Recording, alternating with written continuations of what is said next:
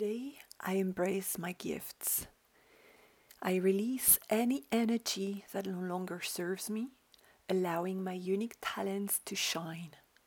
I am a beacon of love, creating art, making impact in the world that resonates with the hearts of my people.